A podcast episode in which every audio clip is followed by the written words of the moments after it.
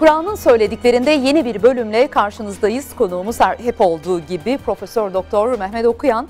Hocam merhabalar. Yeni Merhaba. bir bölümden sesleniyoruz. E, Kur'an'ın söyledikleri ya programın adı. Geçen bölümde de Kur'an'ı anlama yöntemi demiştik. Ama e, yetiştirebilmemiz de pek mümkün olmadı. Sizin daha bu konuda söyleyecekleriniz var. O zaman geçen bölümden başladığım bir soru vardı. Oraya yeniden dönmek istiyorum. Kur'an'ın indiriliş amacını sormuştum size. Evet. E, bence buradan sohbeti sürdürelim.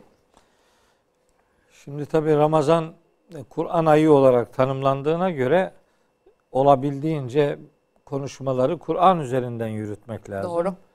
Ee, öyle magazinel bir takım sunumları e, Kur'an ayının mehabetine uygun olmadığı için biz konuşmalarımızda o tür e, söylemlere yer vermiyoruz, vermeyeceğiz. Doğru. Yani onları anlatmak için o kadar boş vaktimiz olmadığını düşünüyorum. Ee, Daha çok Kur'an'ı konuşma e, mecburiyeti var. Biz de e, o ideal e, doğrultusunda o amaca hizmet etmek için Allah'ın kitabını kardeşlerimize olabildiğince ulaştırma çabası içerisinde oluyoruz. Bir önceki programda tabi Kur'an hakkında daha çok Kur'an-ı Kerim'in okunması ile kastedilenin ne olduğu üzerinde durmuştum. Hani üç kavramı kardeşlerimin yakından tanımasını istemiştim. Tilavet, kıraat, tertil diye. Ama e, soruların asıl ağırlıklı kısmına ister istemez sırayı getirememiştik. Bugünkü programda e, Kur'an'ın indiriliş gayesine dair daha etraflı bazı bilgiler vermek mecburiyetindeyiz. Çünkü bu kitap e, bunu hak ediyor yani. Bu an, indiriliş amacı ıskalanırsa e, o amacının dışında yerlerde kullanılmaya başlanır. Yani düşünün ki işte düğünlerde Kur'an okumak mesela. Kur'an'ı mesela cenazelerde okumak. Mesela işte Kur'an'ı mezarlıklarda okumak, ölülere okumak mesela. Ee, niye insanlar niye böyle şeyler yapıyorlar? E, çünkü Kur'an'ın asıl indiriliş gayesi eğer görülmezse e, ortada da bir kutsal metin var olduğu için onu hayatın bir yerlerinde kullanma ihtiyacı hissediyor insanlar. Hiç Kur'an'dan referans almamasına rağmen hatta Hazreti Peygamber'in uygulamalarında da hiç bulunmamasına rağmen başka yerlerde Kur'an okunmaya başlanıyor işte. Ee, aslında okunmayan yerlerde okunmaya başlanıyor. Bir süre sonra da o tür organizasyonlarda Kur'an okumayı organizasyonun parçası haline hatta organizasyonun kimliği haline getiriyorlar. Kardeşim bu yaptığınız doğru değil demeyi dini bozmak gibi Algılıyorlar. e, algılıyorlar. Bu haksız bir bakış yani. Siz Allah'ın kitabının indiriliş gayesini eğer bilmezseniz, eğer orayı boş geçerseniz çok yazık edersiniz yani. Başka başka işler yapar. Öncelikli gayeye o zaman en başı şunu mu koymamız gerekiyor? Kur'an-ı Kerim dirilere indirilmiş bir kitap mıdır? Evet. İlk önceliğimiz bu Onu, mu olmalı? onu söylemeye getiriyorum altyapıyı. Öyle şekillendirmeye çalışıyorum. Şimdi e, bu kitabın indiriliş gayesi nedir? Yasin suresinde Allahu Teala bununla ilgili çok net bir ifade ifadeye yer veriyor. Çok net. Diyor ki 69 ve 70. ayetleri Yasin suresinin buyuruyor ki işte ve ma allemnahu şi'ra ve ma yenbagile. Biz peygambere şiir öğretmedik. Gerekmez de zaten. İn huve onun söyledikleri sadece şudur. İlla zikrun gerçeği hatırlatma ve Kur'an'ın mübin apaçık bir okuma metni. Kıraat, anlama metni. Şunun için bunu indirdik diyor Allahu Teala peygamberimize. Liyunzira men kâne hayyen. Hayatta olanları uyarsın diye. Bakın hep ölülere okunan Yasin'in 70. ayetini söylüyorum. Liyunzira uyarsın diye kimi uyaracak? Men kâne hayyen. Hayatta olanları uyarsın diye. O zaman hayatta olanları uyarması için bunu kişiye hayattayken aktarmak lazım.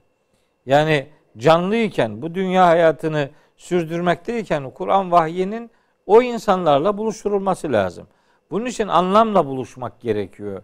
Bunu söyleyince diyor ki işte bundan sonra yani e, ne demek şimdi ölülerimize bir şey yapmayacak Kur'an-ı Kerim okumayacak mıyız? Kardeşim siz Kur'an'ın indiriliş gayesini bir iyi öğrenin. Onun indiriliş gayesi doğrultusunda bir hayat standardı tutturun. Siz onun istediği gibi bir e, yaşantı ortaya koyun. Ondan sonra mezara gittiğin zaman yani ne gazel mi okuyacaksın yani? Gazete mi okuyacaksın? Git orada da oku. Fakat orada da ne okuyacağını iyi bil. Yani gidip de mezarlıkta Tebbet suresini okumanın ne anlamı var şimdi yani? Hmm. Ebu Leheb'in elleri kurusun. E zaten Ebu Leheb'in elleri kurudu. Bize ne Ebu Leheb'ten yani? Ne okumalı Bunun mezardakiyle ne alakası var? Burada mezara gidince gene Kur'an'dan insanlar metinler, pasajlar okusunlar. Mesela onlara söylüyorum. Hı hı. Ee, Hazreti İbrahim'in bir duası var. Bu Kur'an ayetidir. Böylece mezarlıkta Kur'an da okumuş olur. Yani bu duayı okursa mezarlıkta Kur'an'da okumuş olur. İbrahim suresinin 40. ayetini gitsin okusun. Ne diyor hocam? Orada ayette? diyor ki biz bunu namazlarımızda da okuyoruz zaten. Rabbena firli ve li valideyye ve lil müminine yevme yekumul hesab. Ey Rabbim beni, anamı, babamı ve bütün müminleri hesabın yaşanacağı o gün bağışla. Tamam işte o ölüler içinde bir duadır. Hem dua etmiş olursunuz hem de Kur'an'dan bir duayı seslendirmiş olursunuz. Hem de Hazreti İbrahim'i hatırlamış olursunuz. Bu dua onun duasıdır. İbrahim suresinin 40. ayeti. Mesela gidin Nuh suresinden Hazreti Nuh'un duasını okuyun. Hazreti Nuh'un duasında diyor ki Rabbi firli Ya Rabbi beni bağışla. Veli valideyye Anamı babamı bağışla. Ve limen dehale beytiye müminen benim evime mümin olarak kim geliyorsa onları bağışla. Velil müminine vel müminati ve bütün mümin erkekleri, bütün mümin kadınları bağışla ya Rabbi. E bütün müminler deyince bunun içine ölüler de girer. Ölülerin de bağışlanması için işte Nuh suresinin 28. ayetini kardeşlerim gitsin mezarlıkta okusunlar. Mesela Haşir suresi var 59. sure. Haşir suresinin 10. ayetini gitsin okusunlar. Orada diyor ki Rabbimiz yiğit müminlerin niteliklerini anlatırken diyor ki vellezine ca'u min ba'dihim e işte onlardan sonra gelen şu yiğitler yakulune şöyle dua ederler. Nasıl dua ederlermiş? Rabbena ey Rabbimiz İğfir lena bizi bağışla. Ve li ihvanina kardeşlerimizi de. Ama hangi kardeşlerimiz? Ellezine sebekuna bil imani. Bizden önce iman etmiş olanları ya da imanla bizden önce göçmüş olanları. Bu ayetin iki tane anlamı var. Bizden önce iman etmiş olanlar çünkü bunlar ensarla alakalı bir ayettir. Onlar muhacir olan Mekkeli müminleri kastederek bizden önce iman etmiş olanlar diye onu kastediyorlar. Ama bizden önce iman etmiş olanlar manası birinci anlamdır. İkinci anlam da bizden önce imanla göçmüş olanlar yani. İşte mezarlıktakiler. Onları da bağışla. Ve la tec'al fi kulubina gillen lillezine amenu. Ya Rabbi bizim kalplerimizde iman edenler için en küçük bir kin öfke bırakma. Rabbena ey Rabbimiz inneke raufur rahim. Muhakkak ki sen çok şefkatlisin, çok merhametlisin. E oku işte bunları oku. Yani o mezara gidince ne okuyacağını bil kardeşim. Biz yani mezarda Kur'an okunmaz demiyorum. Yanlış şeyi okuyorsun yani. Doğru şeyi oku. Ölülere hitaben yazılmış bir ayet yok. E, sureyi e, böyle bir şey yok. Dirilere hitaben söylenmiş sözleri siz ölülere okuyorsunuz mezarda Oluyor. diyorsunuz. Heh, Şimdi tamam. ölüler için yapacağınız iş dua yapmaktır. O duayı nasıl isabetli yaparsınız? İşte Kur'an'dan işte bu örnekler. ayetleri okursanız hem de Kur'an'dan okumuş olursunuz, hem bir peygamberin duasını seslendirmiş olursunuz, hem de hayatla, hayatta olanlar tabi bunu kendisi okuyacağı için kişinin önce faydası kendisinedir, okuyanınadır yani. Kur'an okuyan kişi bunun sevabını alır. Düşünerek okuyorsa O bir ibadet değeri taşır. Onun ona faydası vardır, okuyana faydası vardır. Diğeri için nedir? Dua motifli ayetleri seçmişsinizdir. Dua motifli ayetleri gidiniz okuyun. Yani bunda bir şey yok. Fakat iş burada durmuyor Ferda Hanım. Adamın bütün işi gücü, bütün hayat akışı, hı hı.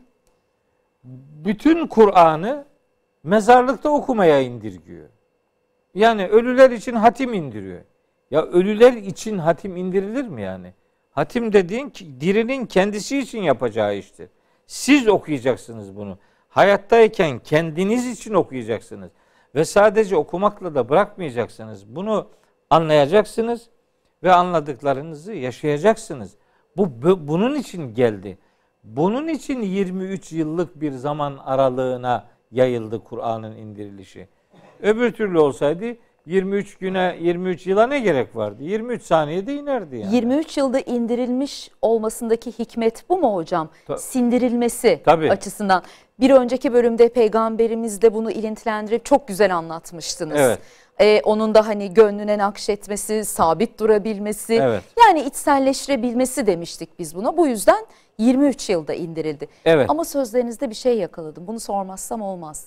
E, yiğit mümin dediniz. Evet. Bunu biraz Çünkü, açabilir misiniz? Yiğit müminin özellikleri ne? Kısaca ama konudan tabii, da kopmayalım. Yiğit müminin özelliklerini e, bir program birkaç program götürmek durumundayız. Belki sırası gelir onlara da değiniriz. Yiğit mümin Allah'ın yiğit dediği adamdır. Bir adamın yiğit diye nitelendirilebilmesi ona o sıfatı Rabbimizin vermiş olmasına bağlıdır. Allahü Teala kime yiğit diyor? Kitabında anlattığı ilkeleri Uygun. hayatı edinene yiğit diyor. Onlara Rahman'ın has kulları diyor. Mesela Furkan suresinin işte 63. ayetinden 77. ayetine kadar onların kimler olduğunu sayar. Mesela Bakara suresi 2, 3, 4, 5. ayette onları sayar. Mesela Bakara suresi 177'de sayar. Mesela Rahat suresinde sayar, Müminun suresinde, Me'ariç suresinde e, vesaire, Zariyat suresinde pek çok ayette onlardan söz eder. Ama sözün özü şudur. Yiğit olabilmek için Rahman'ın övgüsüne mazhar olmak gerekir. Allah'ın bir insanı övebilmesi için o insanın Allah'ın dediklerine itibar edip hayatı da onun dedikleri istikamette yaşıyor olması gerekir. Bu istikameti tutturmamışsa, böyle yaratanın istediği gibi yaşamıyor da ya hayat e, pratiklerini kendi kurguladığı gibi götürüyorsa nihayetinde onun varıp duracağı şey şu veya bu şekilde şu veya bu mekanda tökezlemektir. Başka da bir yere o insanı götürmez. Şimdi e, bunu önce bir belirleyelim. Ee, konu açıldığında hep böyle bazen yarım kalıyor. Ee, hatta bazen söylemek istemediklerimiz e, karşı tarafta anlaşılıyor diye. Benim özellikle vurgulamak istediğim nokta şu. Kur'an'ın indiriliş gayesi bunun bir hayat kitabı olduğudur. Bunun için bunu bir e, bir, bir anlayalım. Ondan sonra e, başka başka yerlerde de o kitabı e, efendim okuruz, anlarız, konuşuruz.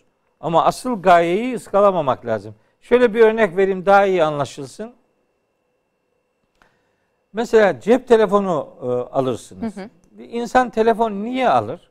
Telefonu almanın sebebi konuşma ihtiyacını haberleşme gidermek. Ihtiyacı. Haberleşme. Siz, siz şimdi bunun için telefonu bunun için alırsınız. Asıl amaç bu. Fakat siz bu telefonu almışsanız eğer telefonun bir takım teknik özellikleri de müsaitse siz bu telefonla fotoğraf çekebilirsiniz. Siz bu telefonla internete girebilirsiniz ne bileyim televizyon seyredebilirsiniz. Ee, bu arada gazete okuyabilirsiniz. Birine mesaj gönderebilirsiniz. Onun mesajlarını alıp okuyabilirsiniz. İnternetinden istifade edebilirsiniz. Fakat hiç kimse sırf internete girmek için cep telefonu almaz. Hiç kimse fotoğraf sadece fotoğraf çekmek için te- telefon almaz. Telefonun alınış gayesi iletişim kurmaktır Ha bu yerine getirildikten sonra diğer hizmetlerinden de yararlanırsınız. Aynen bunun gibi Kur'an'ın indiriliş, asıl indiriliş gayesi hayata okunmasıdır, hayata dokunmasıdır. Yani anlaşılmasıdır. Yani ne dediğiyle insanların iletişim kurmasıdır. Ha ondan sonra siz bunu gezerken de okursunuz, otururken de otur, okursunuz. Mezarda da hani durumun müsaitliğine göre mezarda da ilgili ayetleri okursunuz. Derslerinizde okursunuz, iş yerinizde okursunuz. Başka bunlar yani. Onların önünde bir engel yok. Yeter ki asıl indiriliş gayesini ıskalamayalım. Özellikle onu vurgulamak istiyorum. Çünkü bu kitap bir diri kitabıdır, ölü kitabı değildir. Bu ölmüş yürekleri canlandırmak için öldürülmüş ruhları manen öldürülmüş ruhları diriltmek için indirilmiş bir kitaptır. Yasin suresi 70. ayet doğrudan bunu söylemektedir. Bunu kardeşlerimin bilmesi ve unutmamasını isterim. Bir. İki. Peki Allahu Teala bu kitabı anlatırken, indiriliş gayesini anlatırken dirileri uyaracak da ne diyecek? Ne diyor dirilere? Dirilere geçen program söylemiştim. Bir, rehberlik yapıyor. Hidayet, kılavuzluk yapıyor yani. Hatta bir navigasyon örneği vermiştim yani. Anlık bilgi veriyor. Her zaman ona muhtaç olduğumuzu ortaya koymak üzere canlı bir mana, anlam dünyası vardır bu kitabın. Her yeni okuyuşunuzda yeni şeyler öğrenirsiniz. Bu öyle bir kitaptır yani. Dün okuduğunuz ayeti dün bir çeşit anlarsınız. Ama bugün o bilinçle o ayeti bir daha okursunuz. O arada yeni bir ufuk açılır zihninizde. Dün öğrendiğiniz yanlış değildir. O geliştirilir. O gene doğrudur ama bir level, bir bir tık daha üste çıkarsınız. Öyle yürütür sizi. Canlılığından kastım budur. Manası tükenmeyen bir kitaptır bu. Şimdi bu kitabın misyonunu anlatırken Yüce Allah İsra suresi 9. ayette şöyle bir şey söylüyor. Diyor ki Estağfirullah İnne hazel Kur'an muhakkak ki bu Kur'an yehdi lilleti hiye ekvemu. Bu Kur'an akvem olana ulaştırır. Akvem ne demek? Yani evet. Akvem genelde tercüme edildiği haliyle söylüyorum. En doğru diye tercüme edilir. Ben bu tercümenin yani e, kısmen doğru olduğunu düşünüyorum. E, tam gerçeği yansıtmadığı kanaatindeyim. Neden? Çünkü eğer bir şey en doğruysa onun bir tık altında başka doğru da var demektir. Yani doğrular içerisinde en doğrusu budur. Bu anlam insanların aklına gelir. Oysa din adına Kur'an en doğru değil, tek doğru. Tek doğru. Hmm. Tek doğrudur. Sizin başka doğru diyebileceğiniz şeylerin doğruluk değeri Kur'an'dan referans almasına bağlıdır. Allah'ın en büyük değil, tek büyük olması, olması gibi. gibi. Evet, bravo. Tam Allahu Ekber'in karşılığı tek Allah büyük. en büyüktür diye tercüme edilmemelidir. Bunu bazen anlatıyoruz. Bazıları da diyor ki işte ya bu ne biçim ilahiyatçı, ne biçim hoca bu. İşte e, ekber kelimesi Arapçada işte bir görece anlamı veren kalıptadır. İsmi taftil diyor, diyoruz ona. Bu görece manasını bilmiyor filan. Yani nasıl bilmiyor onu bilmemek mümkün değil de bu görecelilik Allah'la kullar arasında ya da Allah'la başkaları arasında bir mukayese konusu edilemez. Yani Allah en büyüktür. Ne demek? O zaman başka büyükler de var demektir. İşte Mek Mekkeli müşrikler tam böyle diyorlardı işte. Diyorlardı ki Allah tabi tam en büyüktür. Ama onun altında başka büyükler de vardır. Hatta size çok çarpıcı bir şey söyleyeyim Ferda Hanım. Ee, hacca ve umreye gidenler bilirler. Telbiye diye bir şey var. Telbiye. Telbiye. Telbiye. R ile değil L ile. L ile. E, lebbeyk Allahümme lebbeyk. Lebbeyke la şerike leke lebbeyk. innel hamde ve nimete leke vel mülk la şerike lek diye e, telbiyemiz var bizim. İşte hacca umreye giderken onunla başlarız yani. Bir daha söyleseniz hocam. Lebbeyk ben çok severim. Lebbeyk onun anlamını da söyleyeyim. Hatta bir hatıramı da paylaşayım bu vesileyle. İki sene önce bu pandemiden önce Umre'ye gitmiştik. Tam Umre'den döndüğümüzde işte bu pandemi başlamıştı. Umre'den en son dönen gruplardan biriydik biz.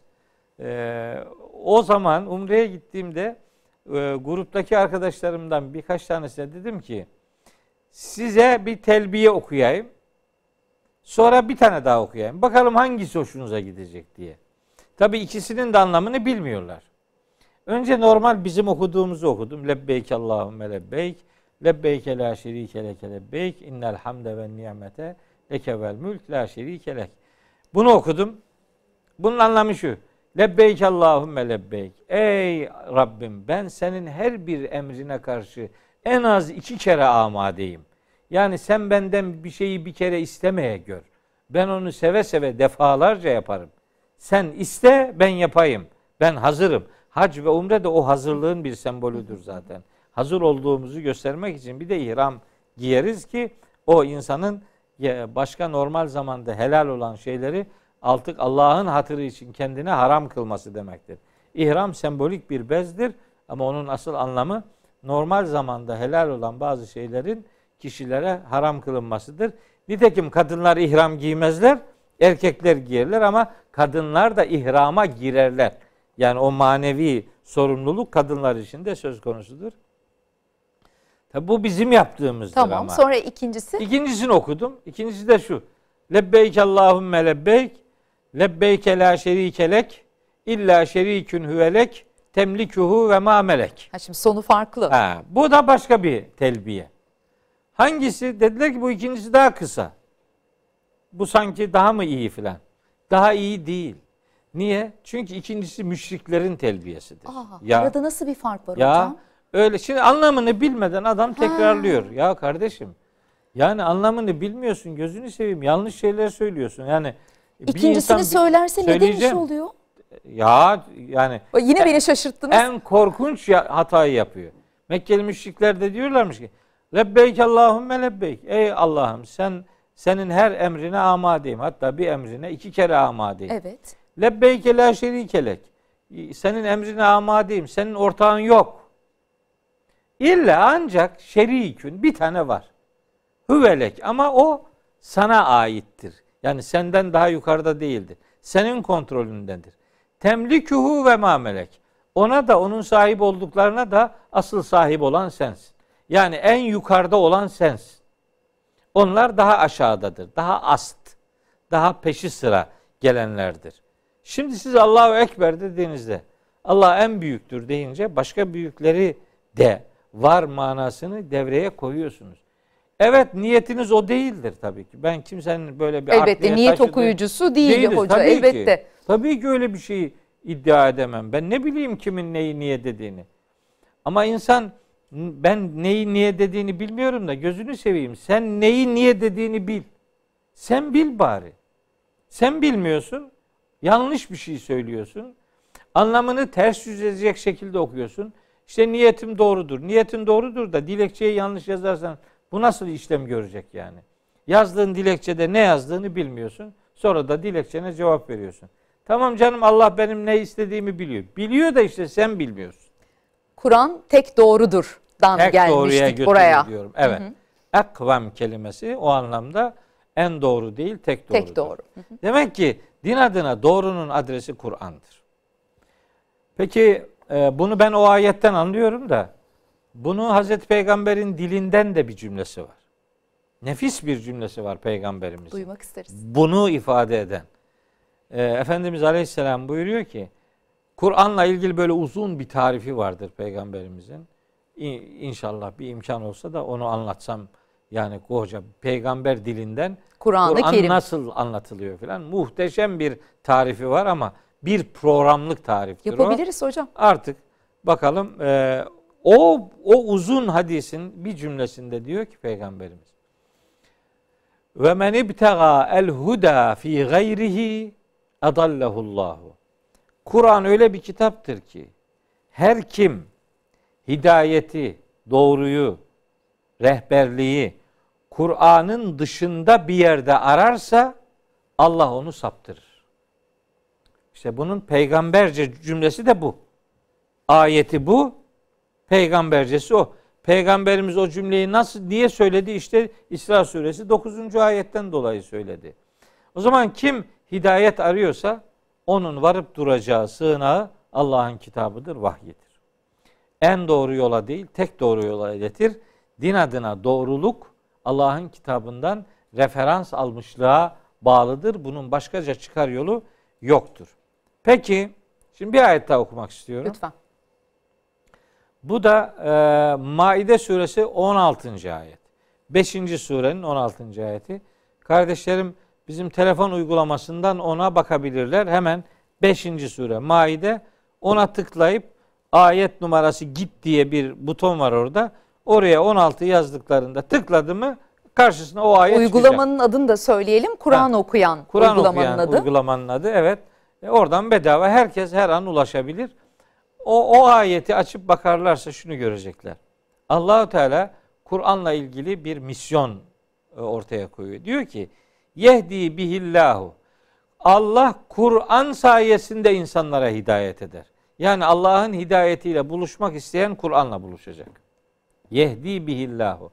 Allah Kur'an'la insanlara hidayet eder. Kime?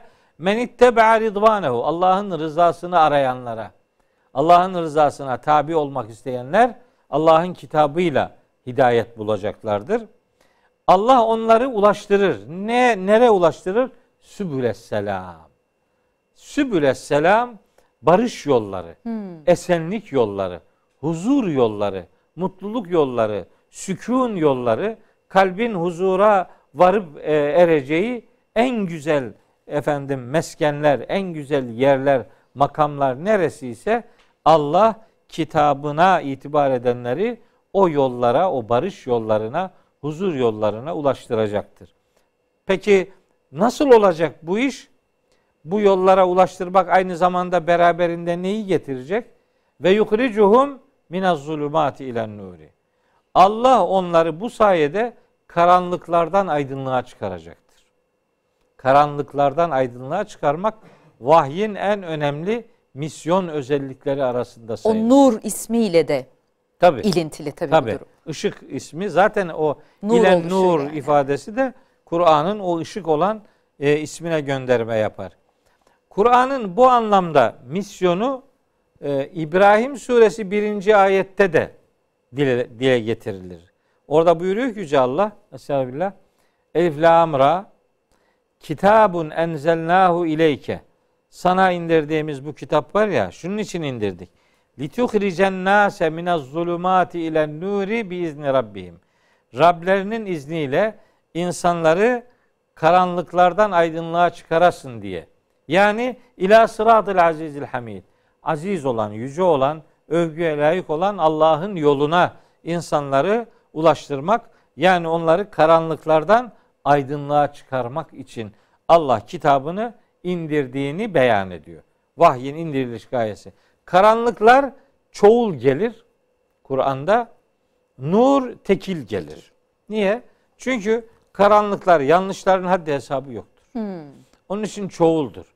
Ama o bütün yanlışlıkların karşısında duran hakikat tektir. Tek. O da Allah'ın dediğidir.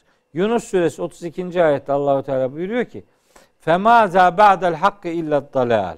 Yani hakikatten sonra geriye sapkınlıktan başka ne kalır ki yani? Yani hakikat hak olan Allah'ın dediğidir. Onun için mesela İsra suresinde diyor ki Rabbimiz Kul ca'el hakku ve zehekal batilu. De ki Kur'an için söylüyor bunu. Hak, gerçek işte size gelendir ve zehekal batılu ve batıl da yok olup gider. Kur'an gelirse batıl gider. Gider. Hak gelirse batıl yok olur. İnnel batıle kâne zehuka. Zaten batılın da tabiatında yok olmak söz konusudur. İsra suresi 81. ayette Allahu Teala bunu söylüyor. Kur'an'ın misyon işte demek ki batılların yani o zulümat denen şeylerin ortadan kalkıp nurun e, hayatı kuşatması için önce hakikati ortaya koymak gerekiyor. Yani yanlışlıkları bitirmeye çalışmakla bu iş olmaz. Çünkü yanlışlar bitmez. Yani adam sayısı kadar yanlış vardır. Hatta ha- her adamı yanlışlarıyla çarp o kadar fazla sayıda yanlış vardır. O zaman siz karanlıkların gitmesini istiyorsanız karanlıkları giderici olan o aydınlık güneşini doğurmanız lazım. Vahiy güneşi doğarsa batıl karanlıkları teker teker Yok eder. Yok, yok eder. Yani batılları bitirmeye uğraşmanın yolu hakkın doğmasını sağlamaktır. O da hak bir adı da hak olan Kur'an'ın insanlara sunulması. Ha tabii kutsal kitabımızın bir adı da hak. Evet. Ne güzel böyle isimlerini de bölümlerde öğreniyoruz hocam. Sayenizde e, şimdi şöyle bir sorun var. Esasında biliyoruz ki sorduğumuz soruların çözümlerinin de olduğu bir kitap kutsal kitabımız. Evet. E, ama yine de ben e, hangi temel konuları ele aldığını, hangi temel konulara yer verdiğini sormak isterim. Bilmiyorum bu e, ilk söylediğimden yola çıkarak buraya ekleyeceğiniz de olur mu? Hayatımızdaki her konuda açıp çözümler bulabileceğimizi ben söylüyorum ama Mehmet Okuyan'ın ne düşündüğünü merak ediyoruz tabii. Evet. Tabii e, bir program önceydi sanıyorum. E, Yunus suresinin 61. ayetine bir gönderme yapmıştım. Hani kardeşlerim mutlaka o ayeti açıp bir okusunlar. 10. surenin 61. ayetiydi. O ayette hayatın hemen her meşguliyetiyle ilgili Kur'an'ın doğrudan veya dolaylı göndermeleri vardır. Yani bir insan hayatında neye muhtaçtır? Yani insanın hayatını sürdürebilmesi için onun ihtiyaç duyduğu şeyler nelerdir? İşte bir, diyelim ki inanç esasları. Bunlar Kur'an'da var. Bu şu demektir. Neye inanacağınıza kararı Allah verir. Yani insanlar imanın şartlarını kendileri üretemezler. Hı hı. Bu insanların hı, yetki alanlarında değildir. Allah neye inanılmasını istiyorsa ona inanılır. Kur'an'da inanç esasları var bir. Çünkü insan ona muhtaçtır. İki, insan faaliyetlerle hayatiyetini devam ettirir. Bu faaliyetler iki türlüdür. Bir, dünyevi faaliyetler. iki uhrevi faaliyetler. Yani biri dünya için olanlar, biri ahiret için olanlar. Ahiret için olanlar ibadet adını alır. Ahiret için olanlar eğer düzgün yapılırsa dünya için yapılanlar da ibadet değeri taşırlar. Eğer amacına uygun doğru bir e, sistem yürütülüyorsa. İnsanlar ibadete muhtaç oldukları için Kur'an'da ibadet esasları vardır. İnsanlar ahlaki değerlere muhtaçtır. Kur'an'da ahlaki değerlerle ilgili onlarca ayet vardır. Müstakil sureler vardır. Hı hı. Ahlakı anlatan. İnsanların adaba, edebe dair ihtiyaçları vardır. Kur'an'da edeple ilgili şu kadar mesaj e, yer alır. İnsanlar hukuka muhtaçtır. Kur'an'da hukuk, hukuk vardır. vardır. Kur'an insanlar ekonomiye muhtaçtır. Kur'an'da alışveriş hukuku ile ilgili hatta Kur'an'ın en uzun ayeti alışverişlerin yazdırılması ile alakalı bir içerik arz eden Bakara suresi 282. ayet vardır. Daha başka ayetler de var mesela. Kur'an e, insanlar bir takım ulusal ve uluslararası ilişkilere muhtaçtır. Evet Kur'an'da onlar vardır. Kur'an insanların ötekiyle ilişkisini düzenleyen mesajlara sahiptir.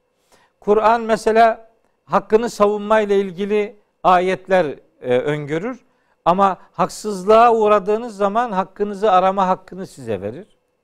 Ama durduğu yerde duran inançsızlarla ilgili Kur'an'ın söylediği bir şey yoktur.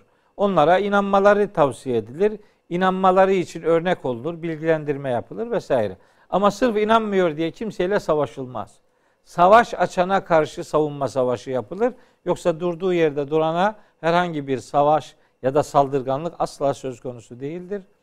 Kardeşlerimin mesela Bakara suresi 190. ayeti, 191, 192, 193, 194, 195. ayetlerini, Hac suresinin 39. ayetini, işte Tevbe suresinin ilk 16 ayetini, e, hatta Mümtehine suresinin 7, 8 ve 9. ayetlerini, Nisa suresinin 88, 89, 90, 91. ayetlerini okumalarını tavsiye ederim. Ben onların herhangi birini okursam e, diğerlerine sıra gelmeyecektir. Kur'an'da da başka neler var biliyor musunuz? Şimdi bu söyleyeceğim e, bu programın hani e, bercestesi. Nasıl okumalıyız da, da vakit bırakalım hocam. Tamam, ona onu kısaca ifade Hı-hı. edeyim. Ama hani neyi okuyacağımızı kardeşlerim bilsinler isterim. Ferda Hanım Kur'an-ı Kerim'de bakın iddialı bir şey söylüyorum tabiat ilimleriyle alakalı, tabiat ilimleri yani fen bilimleriyle hı hı, alakalı. Yani tıp, yani jeoloji, yani jeomorfoloji, zooloji, botanik, astronomi, e, antropoloji, sosyoloji, psikoloji gibi bilimsel içerikli ayetler var. Kardeşlerim açıp okuyacaklar Kur'an-ı Kerim'i. Hac suresi 5. ayete geldiklerinde insanın ana rahmindeki yaratılış evreleriyle evet. ilgili bilgi görecek. Açacak Müminun suresi 12, 13, 14. ayetleri okuyacak. O detaylandırılmış, daha detaylandırılmış esaslar görecek. Açacak 39. sure Zümer suresinin 6. ayetini insanın ana rahmindeki üç karanlık içerisinde yaratılıştan yaratılışa geçen bir süreç halinde e, ki o e, aşamalı yaratılış e, hakkında bilgi görecek. Açacak Tarık suresini 86. sure.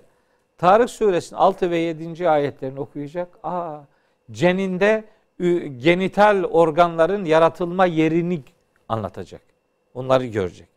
Mesela bunlar insanın yaratılışıyla alakalı. Açacak mesela Araf suresini yağmurun, rüzgarların, bulutların, şimşeğin, dolunun nasıl oluştuğunu görecek. Nur suresi 41. ayeti 41, 42, 43'ü açacak. Bunları görecek. Gidecek Fatır suresi 26, 27, 28. ayetlere evrendeki hayvanlarla ilgili ve tabiattaki, doğadaki o bir takım yer şekilleriyle alakalı bilgiler görecek. Efendim yıldızlarla ilgili bilgiler görecek. Açacak astronomi ile alakalı göğün katmanları ile ilgili bilgi görecek. Efendim güneş sistemi ile alakalı bilgiler bulacak. Rüzgarların aşılayıcılığına dair bilgiler bulacak Kur'an-ı Kerim'de. Hücre ile alakalı hücreye gönderme yapan ayetler bulacak. Spermin özelliklerini, yumurtanın özelliklerini e, ele alan ayetler bulacaklar. Kur'an-ı Kerim biyoloji ile alakalı prensiplere sahip bir kitaptır. İnsanlar Allah'ın kitabından okumaya başladıklarında daha neler okumaları lazım geldiğini bu kitap onlara öğretecektir. Yani bu kitapta insanlık tarihinin özetini bulacaklardır. Kıssalar vardır bu kitapta. Darbu meseller vardır. Başka misaller vardır. Devasa konular vardır. Yeter ki işte Kur'an Kur'an diye haykırıp duruyoruz. Niye? Nedir yani bizi bu kadar yıllardır bu kadar bağırtan şey? Allah'ın kitabının farkına varsın insanlar. Onda nice nice şeyler bulacaklar. Ben bu meali hazırladıktan sonra mesela bir tıpçı e, kardeşimiz 9 Eylül Üniversitesi'nde bir doçent hatta adını da söyleyeyim Başak Hanım e, mesela embriyo ile alakalı bana çok katkılar verdi. Allah ondan razı olsun. O ayetleri onlar benden daha iyi anlarlar. Bir embriyolog demin saydığım ayetlerin ne demek istediğini benden daha iyi anlar. Bir astronomi alimi e, yıldızlarla, gezegenlerle alakalı Yasin suresinin 40. ayetini benden daha iyi anlar yani. Onlar onu daha iyi bilirler. Ne bileyim yani botanikle ilgili ayetleri ziraatçiler daha iyi bilirler. Efendim e, hayvanlarla alakalı ayetler var. Ya Kur'an-ı Kerim'de örümceğin neler yaptığını anlatır. Karıncanın neler yaptığını anlatır. Bal arısının nasıl üretim yaptığını tabii, anlatır. Tabii, tabii. Yani ne olsa yani insanın muhtaç olduğu her şey Allah'ın kitabında vardır. Hocam o zaman son birkaç dakikayı da nasıl okumalıyızla değerlendirelim. Ee, Hemen söyleyeyim lütfen. birkaç birkaç bir şey söyleyeyim. Biraz hızlı konuştuğumun da farkındayım ama sanki biraz kendimi buna mecbur hissediyorum. Hani bir anda yani 5-10 tane daha ayet okuyayım diye derdim odur yani. Ee, nasıl okunmalı? Bakın Ramazan ayındayız ya şimdi. Ramazan ayında sahurda Kur'an'ı alsınlar ellerine. Bir mealle beraber. E şimdi metin mi okuyalım, meal mi okuyalım? İkisini de oku. Allah Allah yani illa bunu oku öbürünü okuma mı diyeceğim yani. Ben öyle öyle bir şey demem ben. Metin de oku, meal de oku. Yok illa bir tane okuyacağım. Başka ikincisini kesin okumam diye diyorsa da meal okusun. Çünkü anlamaktır okumaktan hı hı. asıl kasıt. Ee, nasıl okusunlar? Eğer Arapça biliyorsa tamam metinden ne dediğini anlar. Anlar zaten. Anlar. Ama herkesin Arapça bilmesi beklenemez. Büyük çoğunluk Arapça bilmediği için tercümeler var, mealler var. Meallerden okusunlar. Meallerden de bir tane meale kendilerini teslim etmesinler. Hmm. Çünkü bir meal yapanının Kur'an'dan anladığını size sunar. Yani e, bir meal yazan yanlış anladıysa e, onu okuyan da yanlış anlayacak yani. O zaman bir tek meale sığınmamak lazım. Çeşitli mealler okumak lazım bir. Birinci tavsiyem bu. İkinci tavsiyem ve okurken mutlaka not almalarıdır. Yani hangi nereyi okuduysa onunla ilgili not alsın. En iyi öğrenme yazarak e, gerçekleşir. Yazarsanız öğrenirsiniz. Kesin. Üçüncü onlara tavsiye edeceğim şey eğer ilk defa Kur'an okuyacaklarsa e, Kur'an surelerinin iniş sırasını takip etmelerini tavsiye ederim. Hı hı. Şu mevcut sıra Kur'an'ın iniş sırası değildir. Niye böyle sıralandı? Ayet uzunluklarına göre daha uzun surelerden daha kısalara doğru bir gidiş sergilendi ki bu sıralamanın da... Ama siz iniş sırasına göre okuyun diyorsunuz. Ön, yani ilk okumaya başlayacaksa bir adam ki e, onlardan söz ediyoruz. E, iniş sırasını okusunlar. Mesela bizim mealde e, Kur'an'ın iniş sırasına dair de bir e, sıralama sunduk. Birkaç defa Kur'an'ın surelerini iniş sırasına göre okurlarsa daha sonra musaf sırasına göre okumalarını sürdürürler. Ama ilk okumalarda Kur'an'ın hangi konulara öncelik verdiğini görme bakımından bunun önemli bir avantaj olduğu kanaatindeyim. Sonra da mutlaka yine de anlamadıkları yerler olabilir. Zor anladıkları yerler olabilir. Anlamlarıyla alakalı zihinlerinde bir takım şimşeklerin çaktığı durumlar olabilir. O zaman ya tefsir okusunlar veyahut da bu işi bildiğini düşündükleri insanlardan fikir alsınlar. Ne olursa olsun ama kendileri işin içinde olsunlar. Kendileri okumaya başlasınlar. Kendileri nereye kadar anladığını bir görsünler. Anlamadıkları yerlerde bilenden yardım alsınlar. Hocam siz konuşurken aslında tamamlamam gerekiyor ama birkaç cümlede bunu da söylemek isterim. Siz o anlatırken Kur'an'ın hayatın her alanımıza dokunduğu durumunu anlatırken böyle bir yabancı video seyretmiştim ben oku üzerinden çok güzel bir e, metin hazırlamışlardı. Sonra size atayım izleyin lütfen. İşte o bilimden hayata dair her şeyi içine koyup diyor ki sunucu. Bu öyle bir kitap ki diyor inanıp inanmama yani nihai kararı verme özgürlüğünü her şeyi söyleyip sana bırakıyor diyor. Ama şunu da unutmayın kitabın yazarı son derece ciddi ve e, aklınıza gelen pek çok ciddi konu üzerine de bunların gerçek olduğuna dair yemin ediyor diyor. Belki bu Doğrudur. akşam bununla nokta koymuş Peki. oluruz. Yarın akşam aynı saatte yeniden karşınızda olacağız. Hoşçakalın.